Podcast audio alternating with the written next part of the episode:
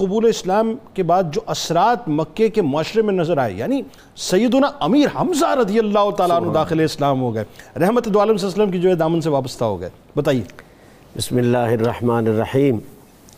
بہت خوبصورت تذکرہ چھڑا ہے اور یقیناً خوبصورت ہستیوں کا تذکرہ خوبصورت ہی ہو سکتا ہے۔ میں اپنے سوال پر جانے سے پہلے صرف ایک جملہ حضرت کی خوبصورت چھڑی ہوئی بات میں ایڈ کر کے اپنا نام بھی اس حوالے سے بھی منگتوں میں لکھوانا چاہتا ہوں۔ سید الشہداء سیدنا امیر حمزہ کے قبول اسلام کے حوالے سے ایک بہت خاص بات ہے جو شاید صرف آپ کے ہی حصے میں آئی ہے کسی اور کے حصے میں قبول اسلام کے حوالے سے نہیں آئی۔ جتنے لوگوں نے بھی اسلام قبول کیا ہے نا جی کسی نے معجزہ دیکھ کے اسلام قبول کیا۔ سیدنا امیر عمر جیسی ہستی نے قرآن مجید سن کے پڑھ کے اپنی بہن کے گھر اسلام قبول کیا۔ کسی نے حضور کے ظاہری اخلاق مبارک دیکھ کے اسلام قبول کیا۔ کسی کی قبول اسلام کی وجہ کچھ ہے کسی کی معجزہ ہے کسی کی کچھ ہے۔ اللہ۔ میں اس حوالے سے تاریخ اسلام میں اور کسی بندے کو نہیں جانتا اور شاید تحقیق کے بعد بھی کوئی نہ جان سکے یہ اکیلے حمزہ ہیں جن کی قبول اسلام کی وجہ صرف اور صرف محبت رسول ہے۔ اللہ اللہ انہوں نے انہوں نے اسلام کی وجہ سے حضور سے محبت نہیں کی۔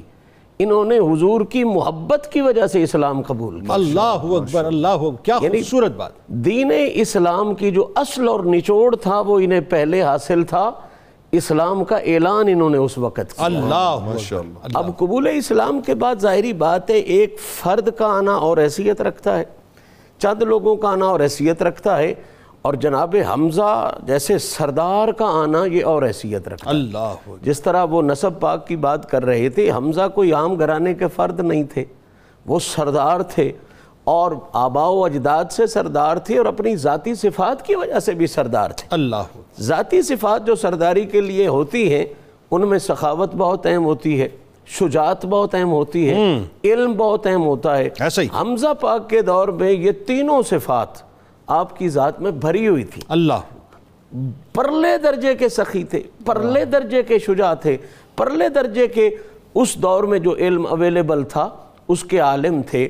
آپ کے آنے سے جو پہلا اثر ہوا اسلام پر آپ کی قبول اسلام سے پہلے اگرچہ اسلام حق تھا سچ تھا سارا کچھ تھا لیکن اسلام کے اوپر کفار کی حیبت چھائی ہوئی تھی۔ اس وقت تک مسلمان ڈرے ہوئے تھے سہمے ہوئے تھے۔ چھپے ہوئے تھے۔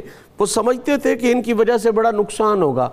پہلا کام جو جناب امیر حمزہ کے قبول اسلام کے ساتھ ہوا اور اسلام پر اثر ہوا وہ اسلام پر سے کافروں کی حیبت والا پردہ چھٹ اللہ اکبر اللہ اس کے بعد مسلمان کافروں سے ڈرا نہیں ہے۔ اللہ یہ پہلا انسان ہے جس کے قبول اسلام کے بعد اسلام سے حیبت والا کفر کی حیبت یعنی والا۔ دوسرے لفظوں میں سٹرنتھ مل گئی۔ سٹرینتھ تو ہے ہی ہے نا جی سٹرینتھ تو پہلے بھی کچھ لوگوں سے ہوگی لیکن جو حیبت تھی ایک ڈر تھا اس کے بعد مسلمان کفر سے ڈرا نہیں ہے۔ واہ۔ یہ بانی ہے اسلام میں اس صفت کا۔ دوسری بات یہ ہوئی کہ سید الشہداء سیدنا امیر حمزہ کے آنے سے پہلے جن لوگوں نے اسلام قبول کیا تھا عظیم تھے اچھے لوگ تھے لیکن ان میں سے کوئی بھی سردار کی حیثیت نہیں رکھتا تھا۔ کسی قبیلے کی سردار کی حیثیت نہیں رکھتا تھا۔ غریب لوگ کمزور لوگ معاشرے کے جس طرح کے کافروں نے الزام بھی دیا تھا حضور پر کہ جہاں یہ غریب بیٹھے ہیں ہم کیسے آ کے بیٹھے۔ امیر حمزہ کے آنے سے یہ انقلاب ہوا جو آگے چل کے حضرت امیر عمر کے اسلام قبول کرنے کی بھی وجہ بنا کہ امیر حمزہ پہلا سردار مکہ تھا۔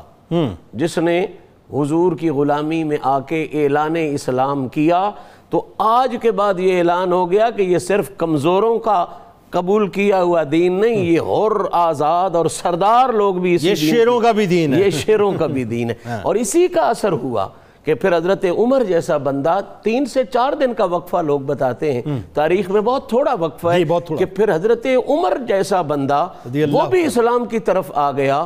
یہ اس کی ابتدا حضرت امیر حمزہ کے اسلام نے کی۔ سبحان اللہ۔ اور تیسرا بنیادی اثر میں یہ کہوں تو قطن مبالغہ نہیں ہوگا کہ پہلے حضرت امیر حمزہ کی تشریف آوری سے پہلے اسلام اخلاقیات معاملات ان چیزوں پہ غور کر رہا تھا توحید کے پیغامات دے رہا تھا لیکن جو ایک طاقت یا ایک پاور یا دشمن سے مقابلہ کرنا میں اس کو بالکل لٹرلی لوں تو فوجی تربیت واہ۔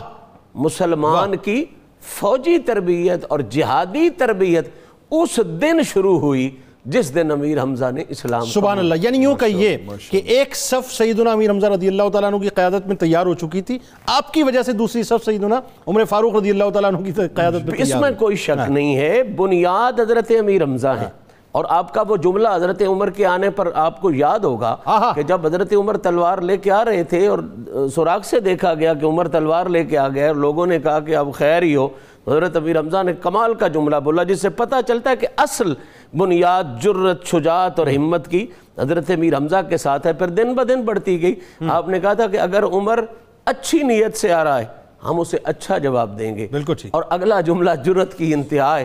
فرما اگر بری نیت سے آ رہا ہے تو ہم اپنی تلوار سے نہیں اسی کی تلوار سے اس کا سر قلم کر دیں گے۔ اللہ حد نہیں ہے کہ تلوار بھی اسی کی لیں گے۔